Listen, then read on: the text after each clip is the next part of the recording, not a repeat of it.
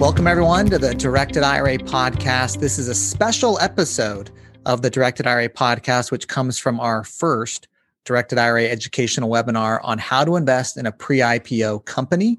Um, we have a special guest on here. Hopefully, you find it educational, informative, and please enjoy.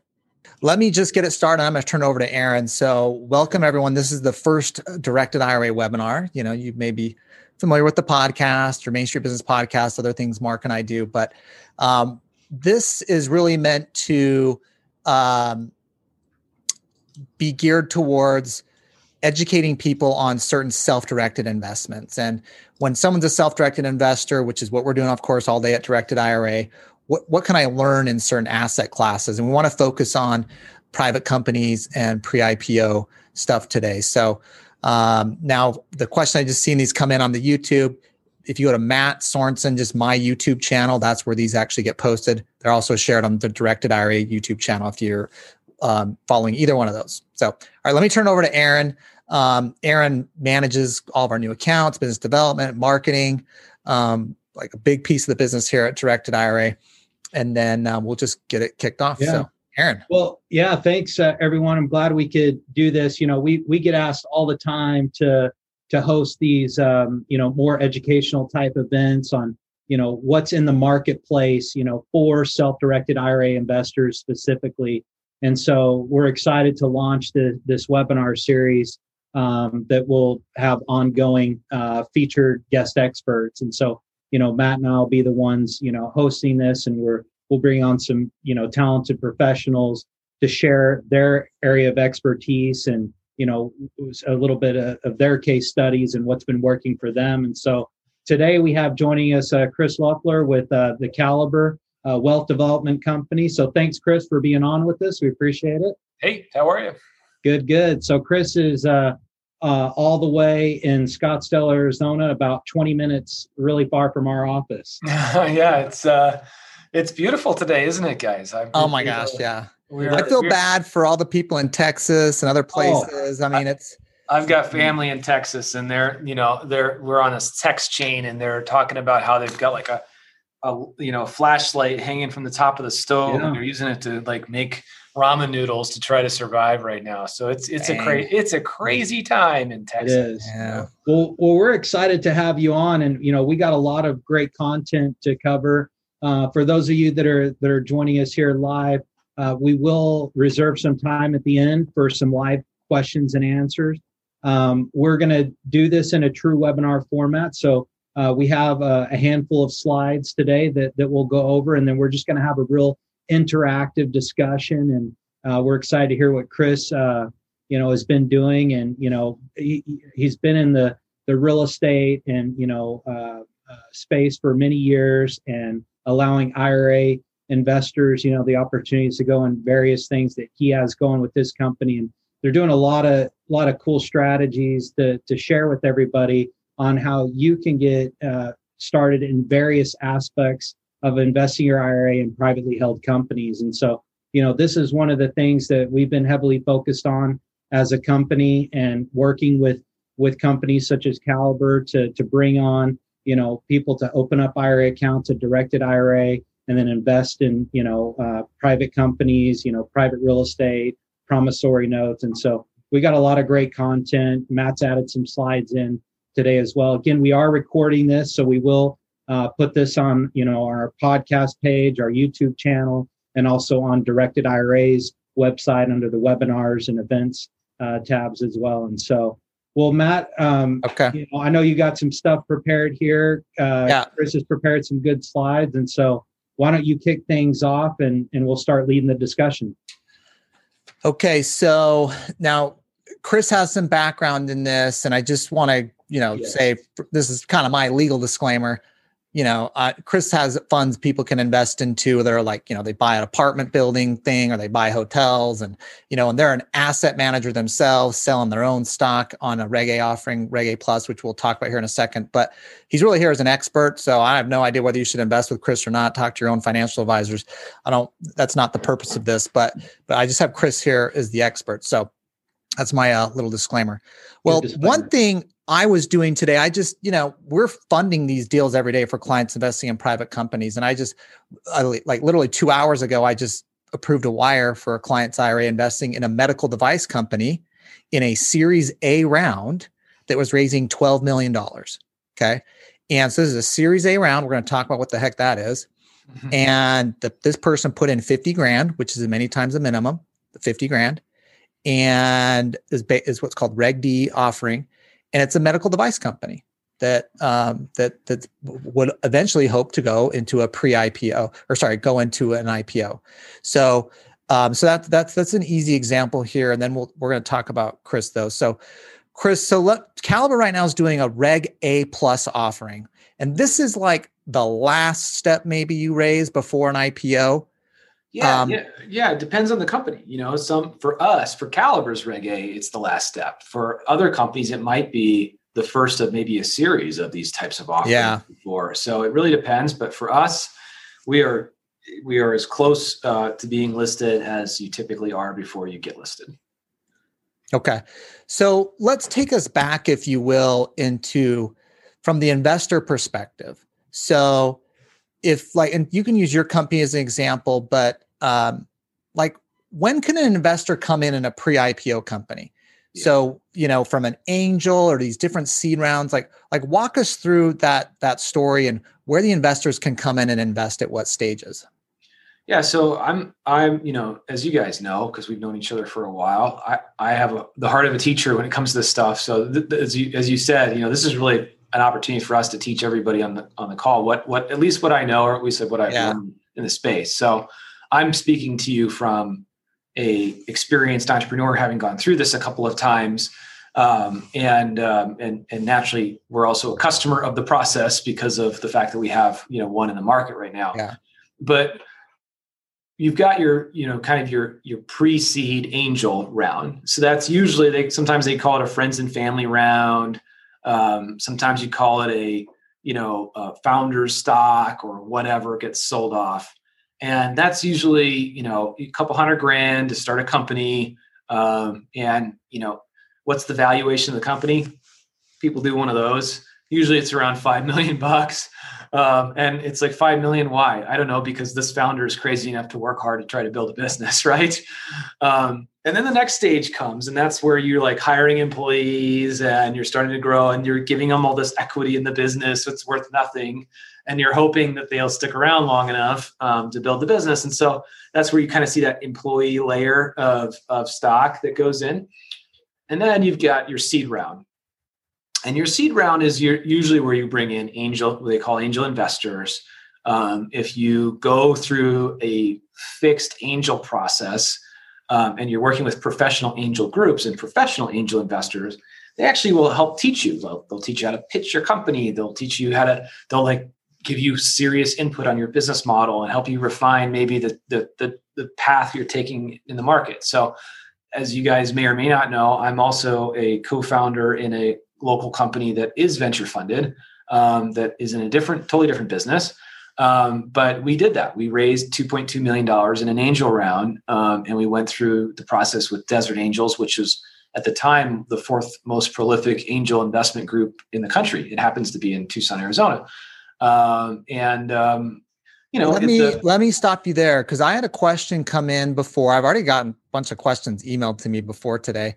Okay. So I had a question come in from James who asked basically how can I find out about pre-IPO companies? Like where do these angels and people who want to invest early, um, where are they going? And you mentioned one right there. Yeah, so Desert Angels is a great group in town. There's another one in town called Canyon Angels. And These be Arizona ones, but Arizona ones, Arizona. Yeah. And across the country, if you Google in your local area, you'll probably find a prominent angel group. Like in San Diego, it's Tech, Tech Coast Angels is, is one. Yeah, yeah, we've worked with them and seen deals come through for, through Tech Coast Angels. That you know they've funded some deals. People's yeah. IRAs come in over here.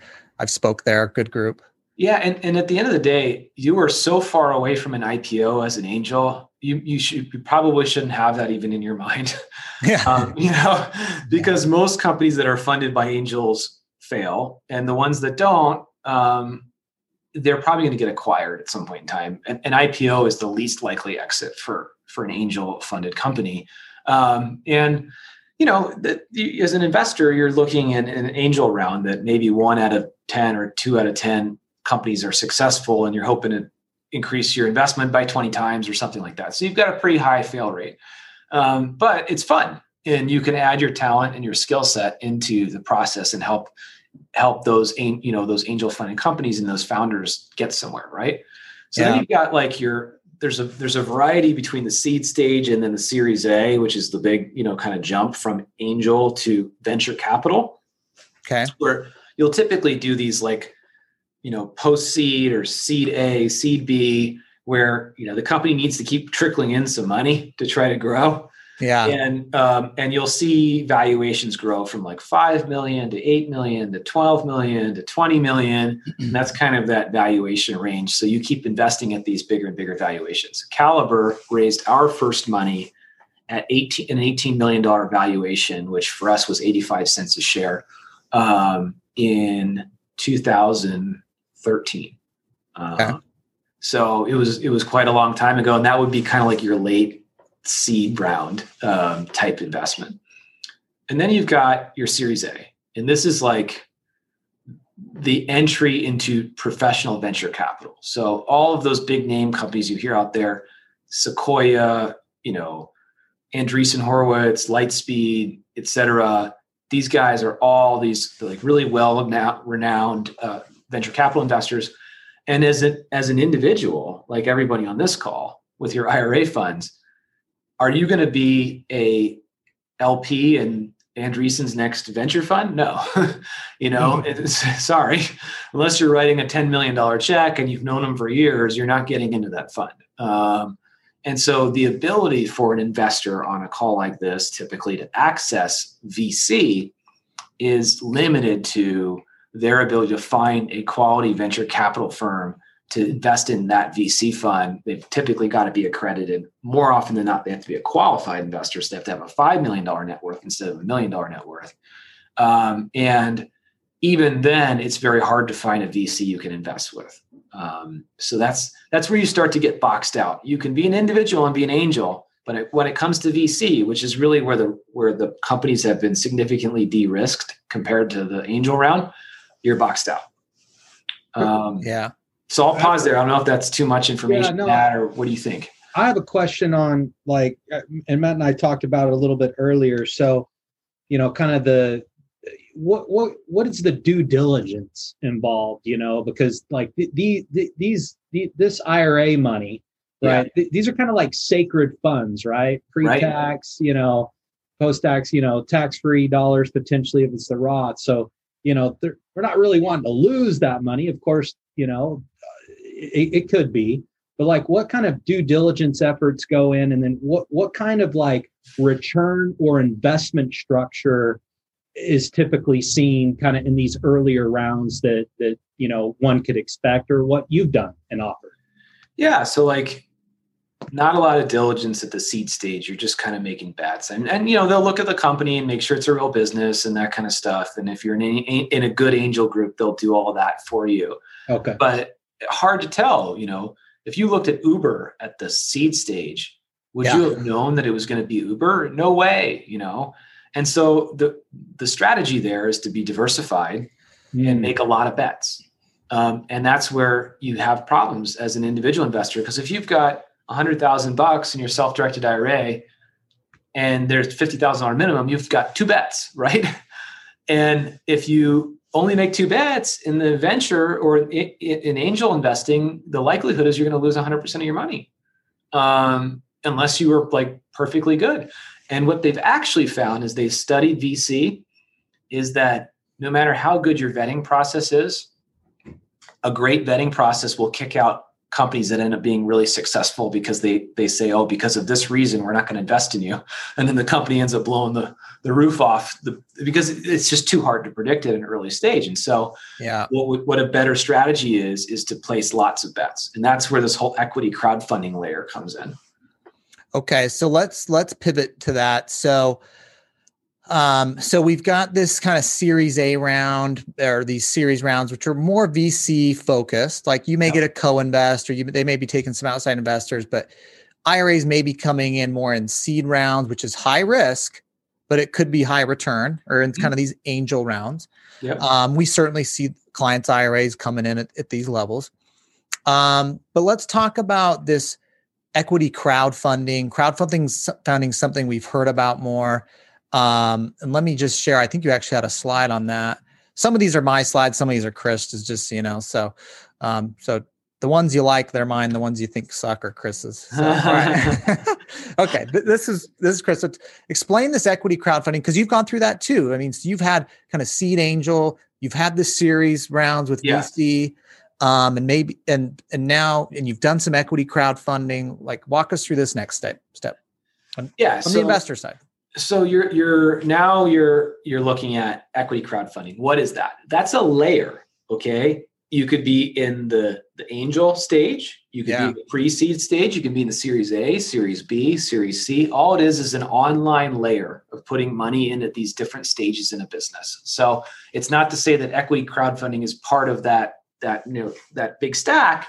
It actually could come in at different places at different times depending on where the business is raising money.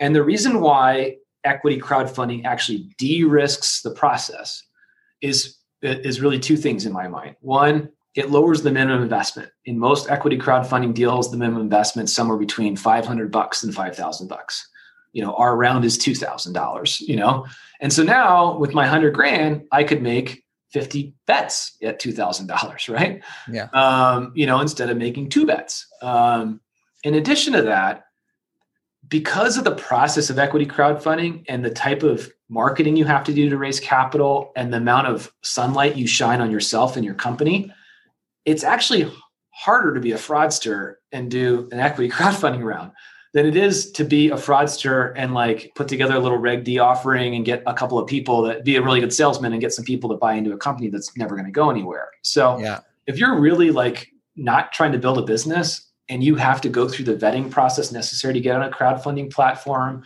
and do all this marketing and convince you know a thousand two thousand five thousand people to invest in your company it's so much more work to do it that way than it is to just do a little Reg D offering that it actually, in my opinion, de risks the process for fraud. Um, yeah. It doesn't necessarily mean that the companies are going to be better or, or worse. It just means that you've kind of taken a layer of that away. Yeah. Now, in one way, I think I've seen some companies do it this way that where they've done kind of this VC round, and then mm-hmm. after the VC round, they go do an equity crowdfunding platform, and they'll go on and they'll say, "Hey, we've already had XYZ VC firm back us. So yep. you know they're not they know what they're doing. They're smart. They're not going to just back anybody. They like their money, you know.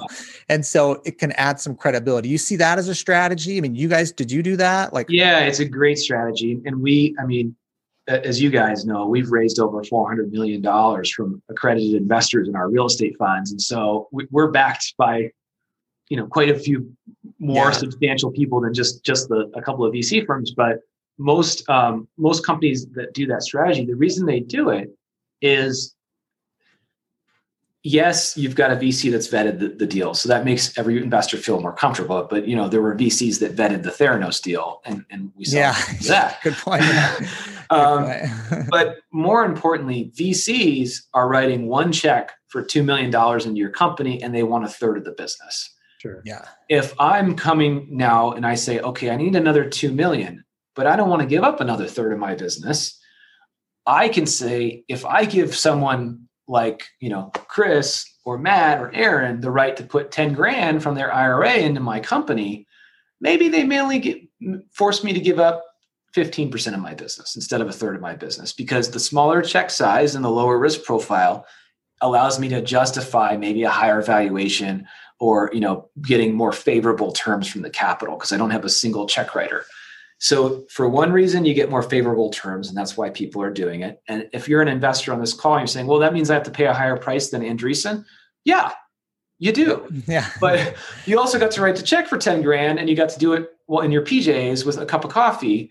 And the reason why you're making bets on these companies is not because you think they're going to go from you know a $50 million valuation to a $60 million valuation that really matters you think they're going to go from a $50 million valuation to a $500 million valuation so it's kind of one of those things where it doesn't really make a difference if you paid a little bit more than the, than the vc did And the other thing that people do it for is it's called it's a customer acquisition strategy.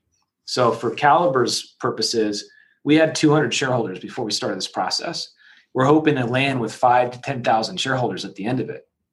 And of those five to 10,000 people, we're betting that at least 20 to 30% of them are accredited investors and could become investors in our funds. So they might own $10,000 worth of stock, but they might put a half a million into our real estate funds. And we've, we've already seen that come to be mm. successful. And so it's a way to say, okay, I'm going to make you a co-owner in my business, but now let me show you our products. And of course, if you own my, if you own some stock, you're going to want to look at the products, right?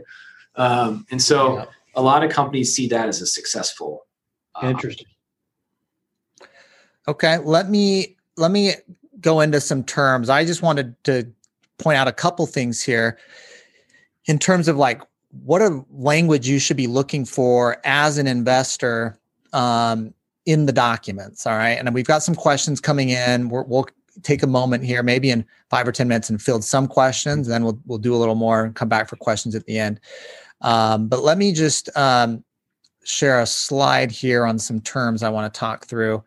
And Aaron or uh, Chris, feel free to um, jump in on these. But sure these are ones I think this is this is Matt the lawyer, by the way. You know, um, I just want to hit a couple terms here. So one of the things to be aware of these are some things you might see in a pre-ipo company whether you're an angel or coming in at these seed you know whatever round you're coming in these might be some terms and things to know. One is what's called a tag along right? So this is a this is a good thing for you typically. So if the founders are going to sell their ownership then you can force them to sell your shares to at the same price they sell yours. And right, because if you're an investor, you don't want the the founder to sell out and go on to their next thing or or go retire, and you're left in there with some new owner. You're like, well, crap, I don't know if this new company that acquired this is going to be worth anything. So you have the right to this tag along right to sell when they sell at the same terms and price, which, which is good. On the other hand, there's something called a drag along right, which the majority, the founders typically, or, or the majority after if the founders get diluted down, can say, hey, we're going to sell. Like, let's say it's not an IPO, it's an acquisition, which is probably more common actually in the IPO. Yep. And someone's going to acquire us. Um, but so we can force all of you minority shareholders to sell with us because we the this pe- people that wants to buy us they want to buy the whole thing so they're going to buy our shares but they're also going to buy yours. And it's going to be the same term. So that's called a drag along, right? Where they can drag you along and force you to sell. But again, they're typically doing that if they think you're going to make money. And one thing you may see in some of these shares is, is there may be a um, liquidation preference too on stock. So you could invest me if you have invested angel or seed rounds or, or certain rounds, you might get a liquidation preference um, where you get your money back plus a share of the profits. So you're you kind of have this preferred stock that's better than common. And so, but you'll get your money paid back that you invested plus you're, you know, selling your stock at the regular common price. So, so, you got to look at the, some of those liquidation preferences when you're when you're buying. Um, and the but, last thing I would note is the anti-dilution, um, which is important because some companies will say, "Hey, if you want to maintain your ownership stake, when we go offer more stock or units in the company, and you let's say you own five percent, you want to maintain five percent, we'll offer that to you, and you have the right to buy it. Um, to to if we offer new units and you're going to get diluted, but you're going to pay the then price we're offering at, and that's not always out there, but it's one depending on if you want to maintain a certain stake in the company for whatever reason. Um, sometimes you'll see. Aaron or Chris, any comments on these three or any others you think might be good for people to know? Well, I think it would be good differentiating between common stock and preferred stock. I don't know that everybody necessarily yeah. knows what those terms necessarily are because we hear it all the time. And even so, different, indeed, in, in, and in that, adding in like different classes of shares, A, B, C, like kind of give people a little context of that. Yeah. So let me try that. And Chris, feel free to chime in too. Common is basically going to be like the regular stock, and the founders typically um, are going to have common stock, typically in a business. And the investors may come in and have a preferred stock. And you could call this different share classes, class A, class B, whatever, or common preferred. It could be similar the same meaning the same thing. But the preferred is usually like from the investor side, they're saying, well, I don't just own stock in this company. Like I own stock, but I also get my money back. I got a certain liquidation preference, is what they'll call it. So that, you know, like let's say I own stock in XYZ Inc. Well, like I can just sell my stock for whatever the stock price is, right? Like if it's worth 50 bucks a share, I can sell it 50 bucks a share. But if I have preferred stock, I can sell my stock at 50 bucks a share. Plus, I get whatever initial money I put back into the deal. If the company gets acquired, let's say, uh, you know, we get bought out, a PE firm comes and buys them, like I get my money back. Plus, I get to sell my shares. So it's kind of a little cherry on top. And sometimes you'll get a one and a half times liquidation preference. There's other things that can that can go, but um, that's the basics on it. Chris, anything you want to add to that? Yeah, I would add to that um, that um, the, the, the terms get thrown around a lot, but the features of each class of share is all that matters. Um, so, like you could have a preferred stock with a liquidation preference, which means if the company is goes into bankruptcy or sold off for parts and pieces and stuff, that you get the first round of money after the debt gets paid. Oh, great! But that's kind of like rearranging the deck chairs in the Titanic. If if the company's going down, it's unlikely that that's yeah. really going to be worth anything to you at all. But a lot of investors, you know, they want their liquidation preference. It's like, okay, well, you know, it's, it's either going to be successful or it's not. Um, where it gets interesting is you can start creating for investors, and we did this with our company through preferred stock, a dividend, um, an income stream. And so maybe for the for the investors who have a self-directed IRA that's like a Roth and they're in their maybe 40s and 50s, they're trying to grow their wealth and you know that's where you know you want to be in the common stock because you want to get the biggest pop for your money. You know, you want to get the biggest upside because you're you know if the company goes up 10 times you pay no tax that's amazing right? Um, on the other side of the equation if you're in kind of a later stage in your investing career and you're like and you're older and you're looking for more consistent income you could still be an, an investor in private companies looking at some of these preferred stocks because you're coming in in a more mature phase of the company.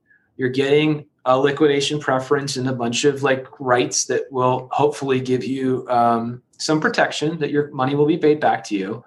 And you're getting typically a dividend you know and the way we structured our deal years ago was we showed, sold three a unit which was two shares of common and one share of preferred.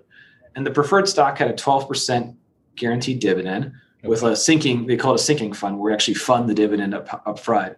And so an investor who bought shares in our company got a combined uh, yield of 4% a year on the stock. So they got 4% a year because a third of it was at 12%, the other two thirds was at zero, no, no dividend because it's common.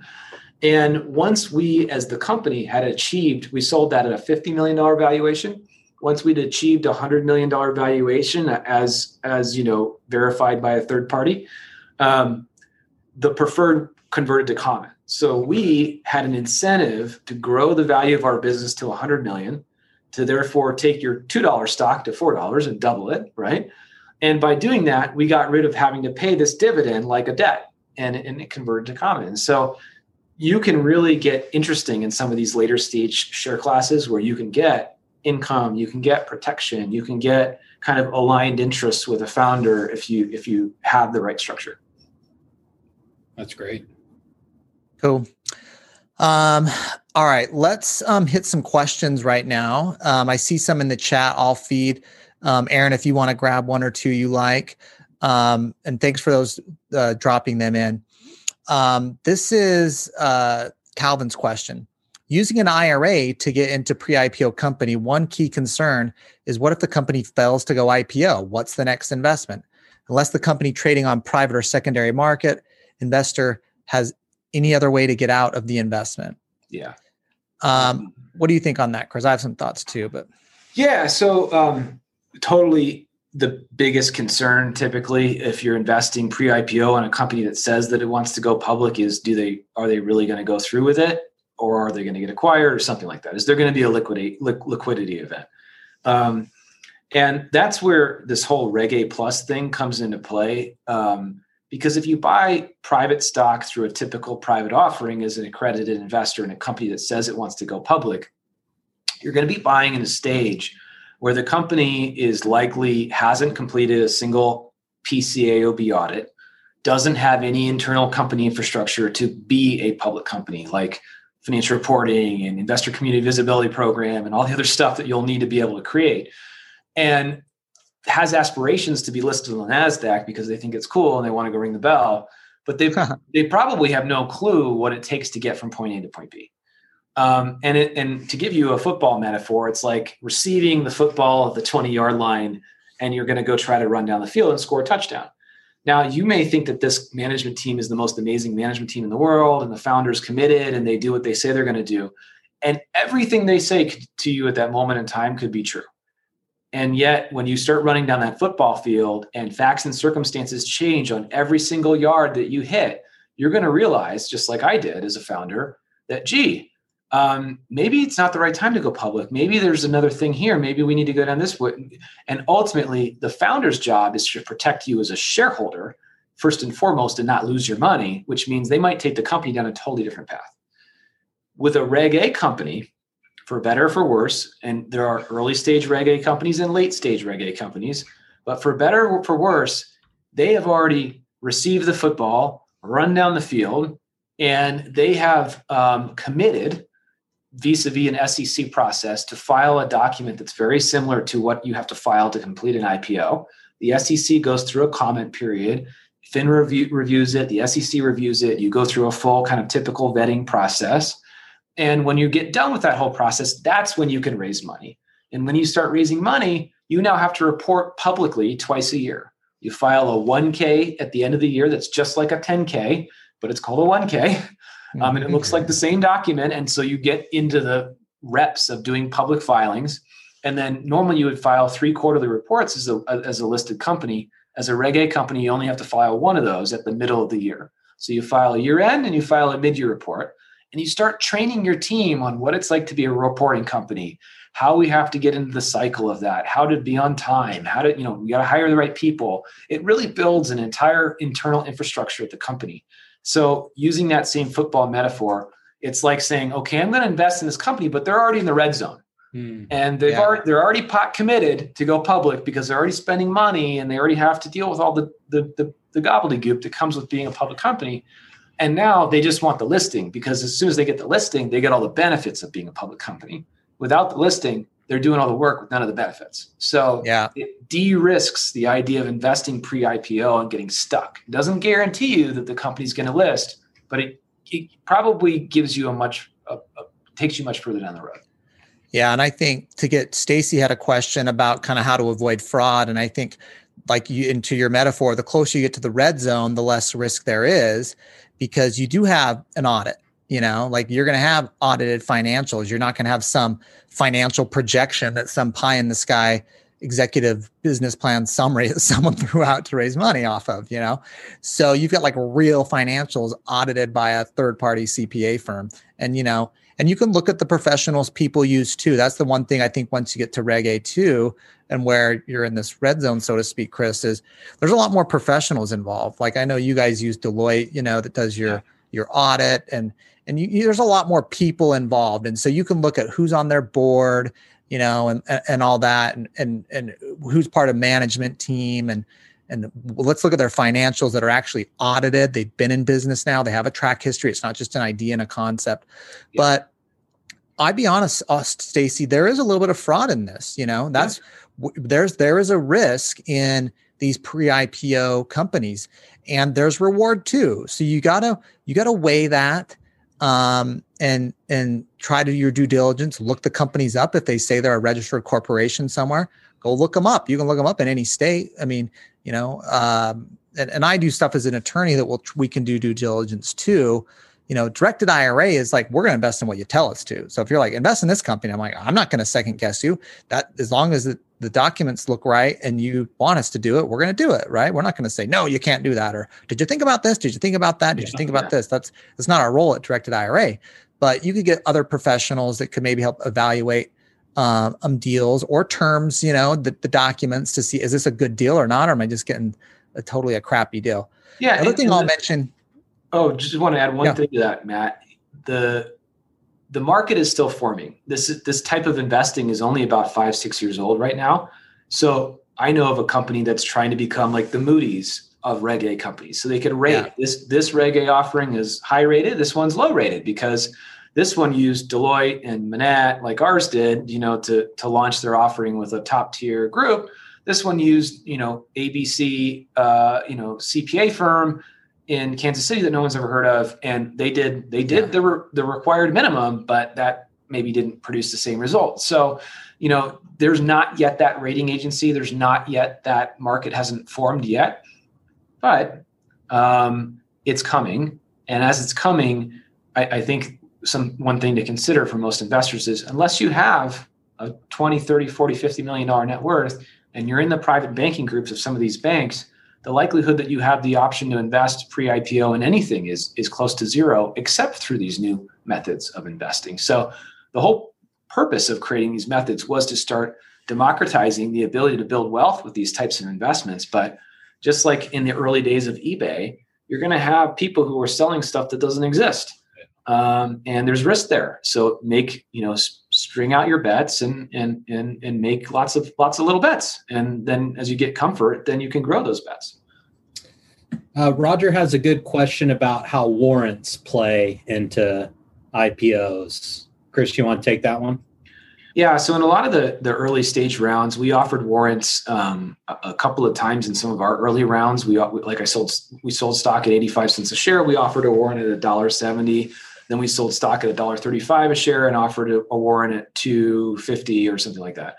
Um, and what it is is, hey, you buy my stock, and maybe if you buy a thousand shares, I'm going to give you two hundred and fifty additional warrants um, that you have two years to decide if you want to buy these warrants and it fixes the price of the stock for you in the future so it's sort of like a um, you know it kind of gives you an upside play so in, in the instance of us selling stock at 85 cents a share you know when we went and resold stock at two dollars a share the folks who had warrants at a dollar 70 said yeah i want to buy my warrants because they're selling at two and i can buy it at a dollar 70 now it's a it's a way to um, um, enhance um, your return as an investor um, and it's sort of like like uh, they're saying like an option. Option, yeah. Um, but on the other side of the fence, in terms of due diligence, if there's like all these outstanding warrants that you're not aware of and you're not seeing what yeah. that's going to do, you could think you're buying a company at a hundred million dollar valuation, and you could see that valuation get cut in half with all these dilution from all these warrants and all this other gobbledygook um, that's out there. So you've got to be uh,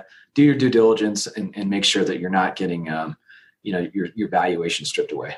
Yeah, that's a good tip to know when you, if you're investing kind of late stage, you know, which does like you know go back to the football, you're kind of in the red zone, but there could be some baggage there, and that's a good tip to look at is how many outstanding warrants are there that could be exercised and and dilute you that are you know that are they're exercising at half the value you just bought at, you know. Yeah. Okay. Um, all right. Any other questions you wanted to field there, Aaron? I just had one more item um, I wanted to cover with Chris, and then we'll come back to any other questions. Yeah. The, so um, I'll, I'll save this one towards the end, but I'm I'm curious on this. Are are there any ETFs that specifically invest in, you know, come in and invest in an angel round or Series A or Series B round? I don't know. Yeah, um, I don't either. Actually, I, I, yeah, I've never heard of that. I mean, there's there's an ETF called IPO that invests in every IPO that comes out. So if you just want to bet the IPO mm. market, you can you can just buy shares of IPO. Um, okay. But um,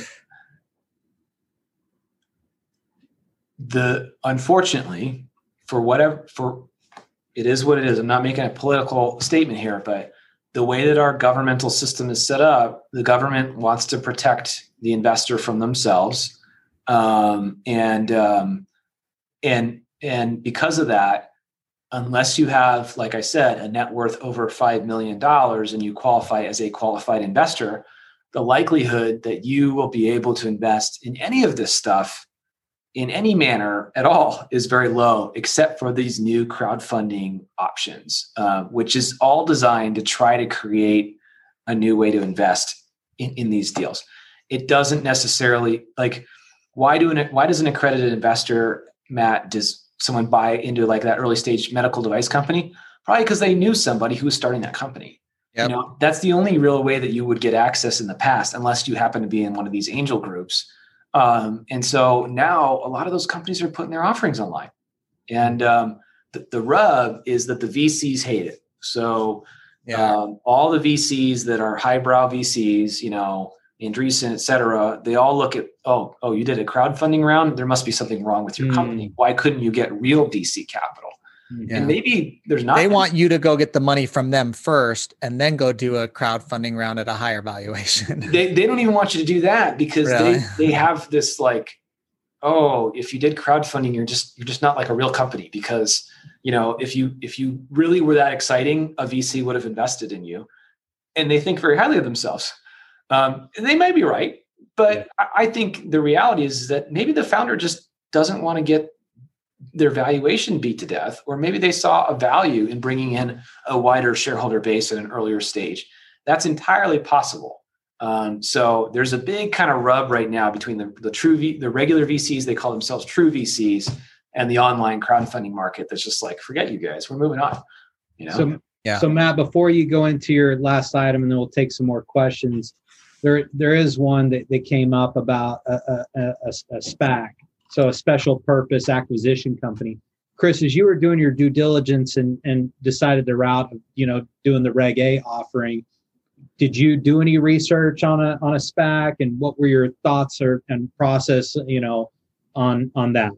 Yeah, What's your experience. Thank, thanks for teeing me up uh, perfectly here. I've got a little visual for you guys. Okay, um, cool. So before I go into the visual, I don't want to distract you. A SPAC is a, a shell company that's been listed yeah. on the New York Stock Exchange or the NASDAQ that a bunch of investors invest cash into and it trades in the market. So it's trading, it's just a, a pile of cash. But it's a shell. It has nothing, right? It has it's nothing no in it. There's nothing in it. It's just a big pile of cash and the trades of the ticker symbol. It's and, insane. and there's a group called the sponsor, and the sponsor gets 20% of the SPAC for putting no money in the deal and they come in typically 20% they come in with their expertise you know their board and their big names and their ceo and their management team. And they say we're going to go buy a private company and take it public. And because of the arbitrage between how a private company is valued and a public company is valued we're going to make the shareholders a whole bunch of money and all the smart people in our sponsorship group are going to help the company grow. That's that's the concept. Um, just so we're all on the same page that's what they're trying to do and what if if if you look back at kind of that stack that Matt had, that visual of all the different stacks, what they're trying to do is to say rather than wait till the series C or D or E or F has happened and the VCs and the private equity groups have stripped all the value out of the company, that to then take it public, let's take a public company and let's buy at the series B. yeah. Let, let's buy much earlier and let's let's get all the value for all the, the, public shareholders. So it's sort of like a again it's a push pull between the private equity and vc world and the public equities world. So what has happened to spacs in the last 12 months? This is a visual from wall street journal. Um, I'm, I'm happy to, to post this little uh, um, um, address in here so you guys can take a look at it in the chat. But this is 2019 uh, April 2019. And this is the, the gray box here is the traditional IPOs. A big circle is 10 billion, a, a middle circle is 5 billion, a smaller circle is a billion dollars. Okay. And these are SPACs. And these are all the SPACs that were started and launched or IPOs that were started and launched. As you can see, the gray is really what's happening. Most of the time, you're doing all these traditional IPOs. Then you hit 2020, you go to April 2020, and then in July, you're like, what in the hell is going on? All of a sudden, the SPACs go bananas. Um, and so did the IPOs. But look at this. You get into October, you get into year end, and look at January. 131 SPACs have gone public so far this year in a month. Um, that's insane. And so all these public companies have all this cash. And now what are they trying to do? They're trying to buy private companies. So, do you want to invest in public companies right now? Or do you want to invest in private companies that are going through an SEC process that could be a good target for the SPACs to buy? Because yeah. the reason why they're trying to buy them is they need something to buy. Because if they don't buy something within 24 months, they have to close the company. And so they're so, really looking for good operators. Adam, you know, that's Yeah, and, and that's the game. I mean, that's what private equity funds do. They say, okay, we can buy this company at um, a multiple of six times its earnings. And if I took it public in the public markets today, it would be worth 12 times its earnings. So I double the value of the company by taking it public just because the public pays a higher multiple for those earnings. Um, and that's what the that's what the SPACs are trying to accomplish. It's a it's a financial arbitrage engine, and um, it's a great question because historically speaking, there's been more SPAC capital raised in the last year than all of the history of the SPAC um, vehicle combined. Yeah, well, that's good for the pre-IPO, you know, for lack of a better word, company right? Yeah. There's there's there's more potential suitors out there. That's right. well, um, that that can make those investors coming in get a good return because they're obviously going to have to buy at a premium if they negotiate a purchase um, of a private company. Um, okay, well, let me. I think there are some other questions in here. Um, well, let's just, Matt, it's it's also a feather in the cap for the Reg A company because yeah. if you're a private company worth 500 million bucks and you're a Reg A company worth 500 million bucks, a SPAC buying the private company that hasn't gone through any of the process necessary to become a public company, doesn't have any audits, it's a yeah. very painful transaction for them. A SPAC buying a company that's already public reporting and already has the infrastructure necessary to be successful, highly, much higher likelihood to have, be a successful public company. So it actually gives that a, a lot of credence to the idea of if I'm later stage in my company and I do want to end up in the public markets, maybe I do a Reg A round. Maybe I raise some capital. That gives me like a 12 to 24 month window to get listed. Um, and it gives me, you know, some shots on goal. Well, this, that, that was really good. Matt, you want to hit your item and then we'll wrap up with last Q&A? Yep. Well, this is just one of the Q&A items that was in there, which was um, where so this the question was where can we buy pre-IPO p- companies before going public? I mean, there are some of the crowdfunding portals. I mean, what ones have you guys used or the ones you'd say people to go maybe check out for kind of in the crowdfunding model? Yeah. Um, what, what's your so we're there? listed on a, on a portal called Seed Invest, seedinvest.com. Um, but I mean, a lot of these portals are behind the times. They they don't even have structures set up for self-directed IRAs to invest, which is so silly because it's a private stock that's illiquid that doesn't trade. Where do you want to hold that? You want to hold that in your retirement account because you don't need liquidity in your retirement account. Yeah, it's long right? term. So we actually, um, for for us, if you go to for our particular offering, if you go to um, caliberpublicoffering.com or just email us at, at the company, um, we have an offline process that we can help you guys.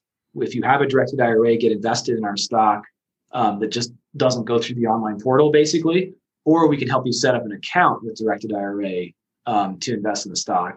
And other companies probably are doing that too.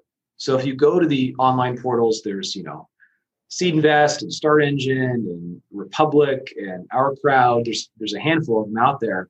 Um, and you find a company you like, if you can't invest online with your IRA, just get a hold of the company. The company can probably help you get it done because the company can take the money in directly. Yeah, and there's some we've linked to just so people know. You know, there's some that we're on actually where IRAs can go. So hit us up if you're looking for those. Some of the ones Chris mentioned are are pretty popular, um, and I like the tool of, you know, find the company you like and then reach yeah. out to their investor relations or management team if you want to invest your IRA because many of them are going to allow that. It just might be a a little different process off the clicking on the site, um, but you can still effectuate the same deal if you like the company and what they're doing. That's right. All right, Aaron, any questions you want to get out of the Q&A or? Yeah, just, you know, so uh, Gary is asking the difference between receiving crowd notes versus shares. Yeah, so there's um, crowdfunding for all different types of uh, investments. So you've got notes where you can lend your money, and you've got shares of, of a company where you own a piece of the company. In the lender position, you're getting a rate of return on your note, and you're hoping to get paid off. That's about it. Maybe you might even get a little bit of equity kicker if you uh, you know you get a little piece of, of stock because you lent the company money.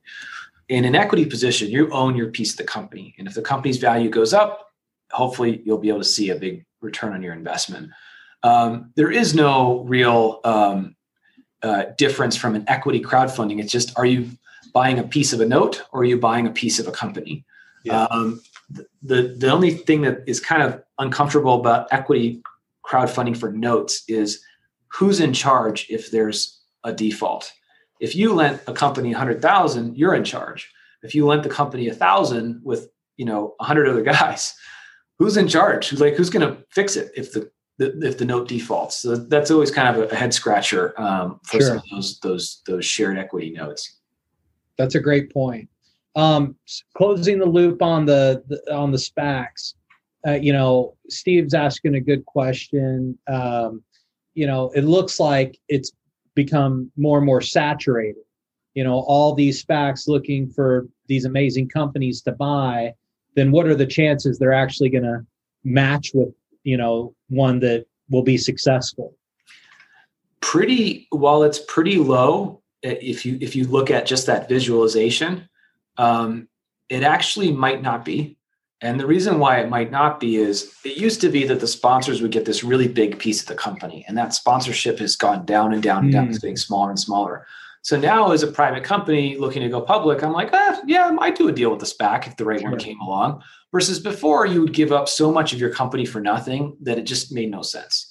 Um, so the, the the structure has fundamentally changed, and you got to remember the private equity business outpaced public company IPOs a long time ago.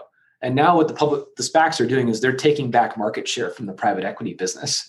So it may not be as saturated as you think, but it's also again a reason for you to be investing in the Series A, Series B, later stage rounds of the companies that are private. So you get to invest in the targets instead of just buying a bunch of SPAC shares and hoping you pick the one that's actually going to convert because yeah. some yeah. of them convert, some of them won't, and it's very hard to pick and choose which one's going to do it. Yeah. Yeah. And I'll come back to Calvin's question on that because this relates to the other piece of Calvin's question about a key concern about if the company fails to do an IPO. Well, actually, that's when you're investing in what would be a pre IPO company, the IPO is not very likely to happen, right? Yeah. That's just, there's just not a lot of IPOs even if the company's successful, the IPO is not necessarily likely to occur. One thing that we've seen, I've seen with other accounts, uh, IRAs here is the company gets acquired. That yeah. is probably the most likely. Some strategic partner acquires them, some private equity fund acquires them, and you all get bought out.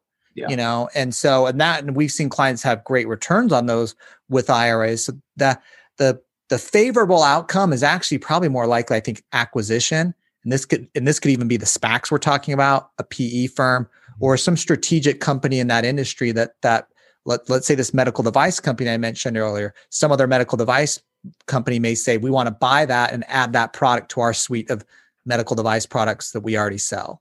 Yeah, and most companies um, following those exact thing, you know, that exact line of thinking, Matt, are, like you said, are going to get acquired or they're going to IPO. The unfavorable outcome is neither one of those occurs. Yeah. The, the question on the risk side is does that matter? So most companies in, in, in America today funded by venture capital are technology companies or medical companies or some sort of form of tech like fintech, prop tech, a bunch of different tech. Um, and the reason why it's such a risk reward scenario is they got to raise 5 million to go raise 15 million to raise 50 million to raise 150 million in order to get to the point where they have a product that generates revenue and profit. So if you're investing in one of those companies and they fail to get acquired or they fail to go public, the likelihood is that your proper your investment might be going to zero or maybe you'll get cents in the dollar or something like that.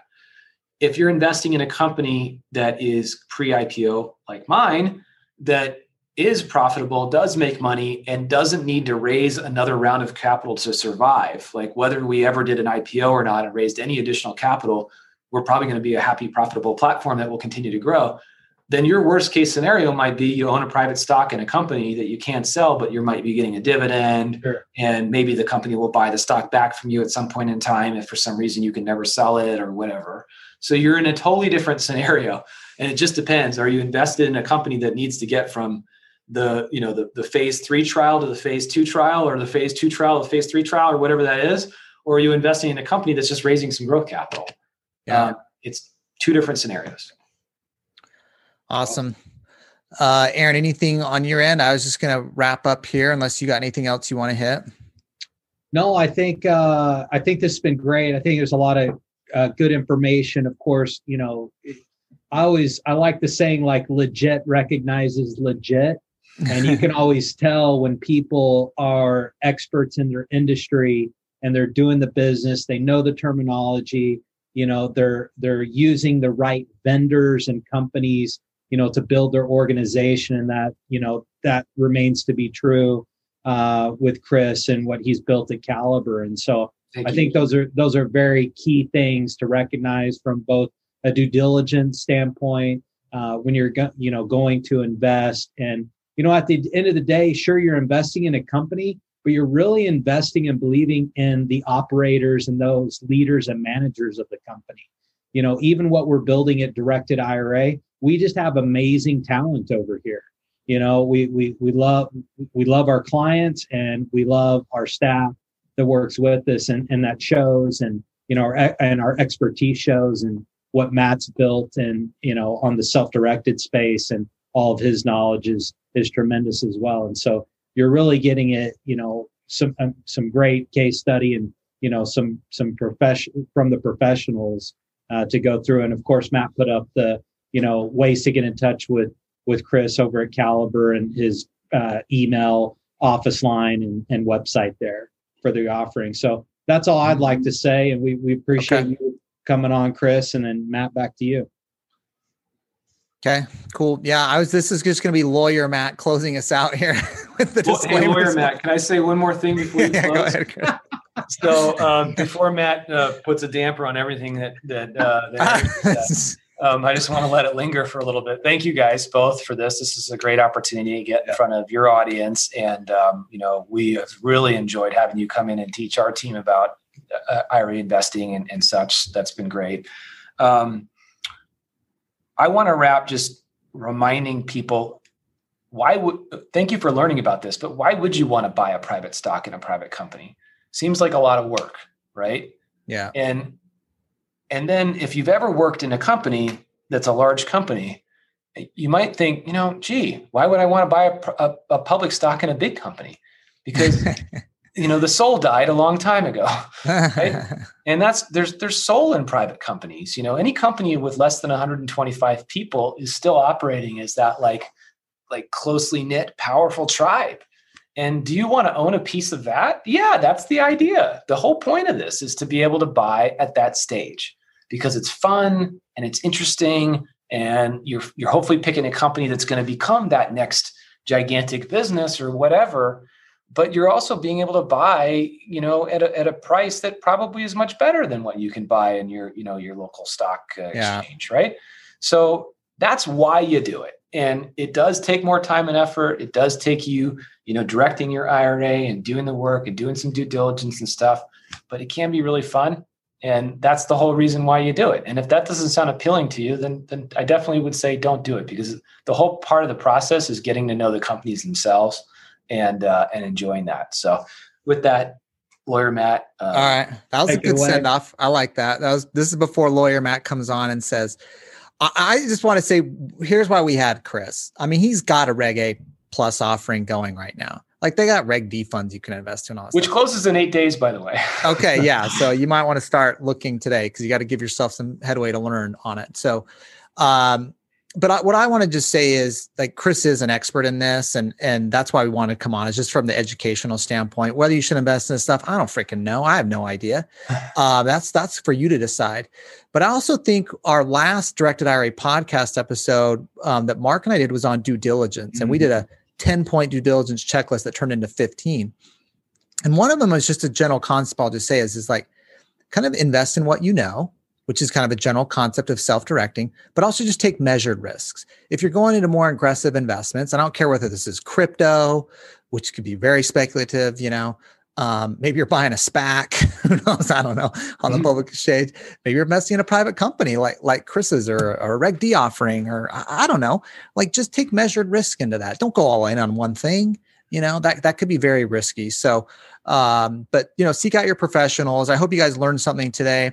Chris's contact info is there. This is recorded, so we'll put it up. We'll rip the audio into the Directed IRA podcast. We'll have the video, of course, on uh, my YouTube channel. And thanks again, Chris, for coming on. And thanks everyone for the questions and participating in the first of many. We'll be doing these at least monthly uh, Directed IRA educational yep. webinars. Thanks, everyone.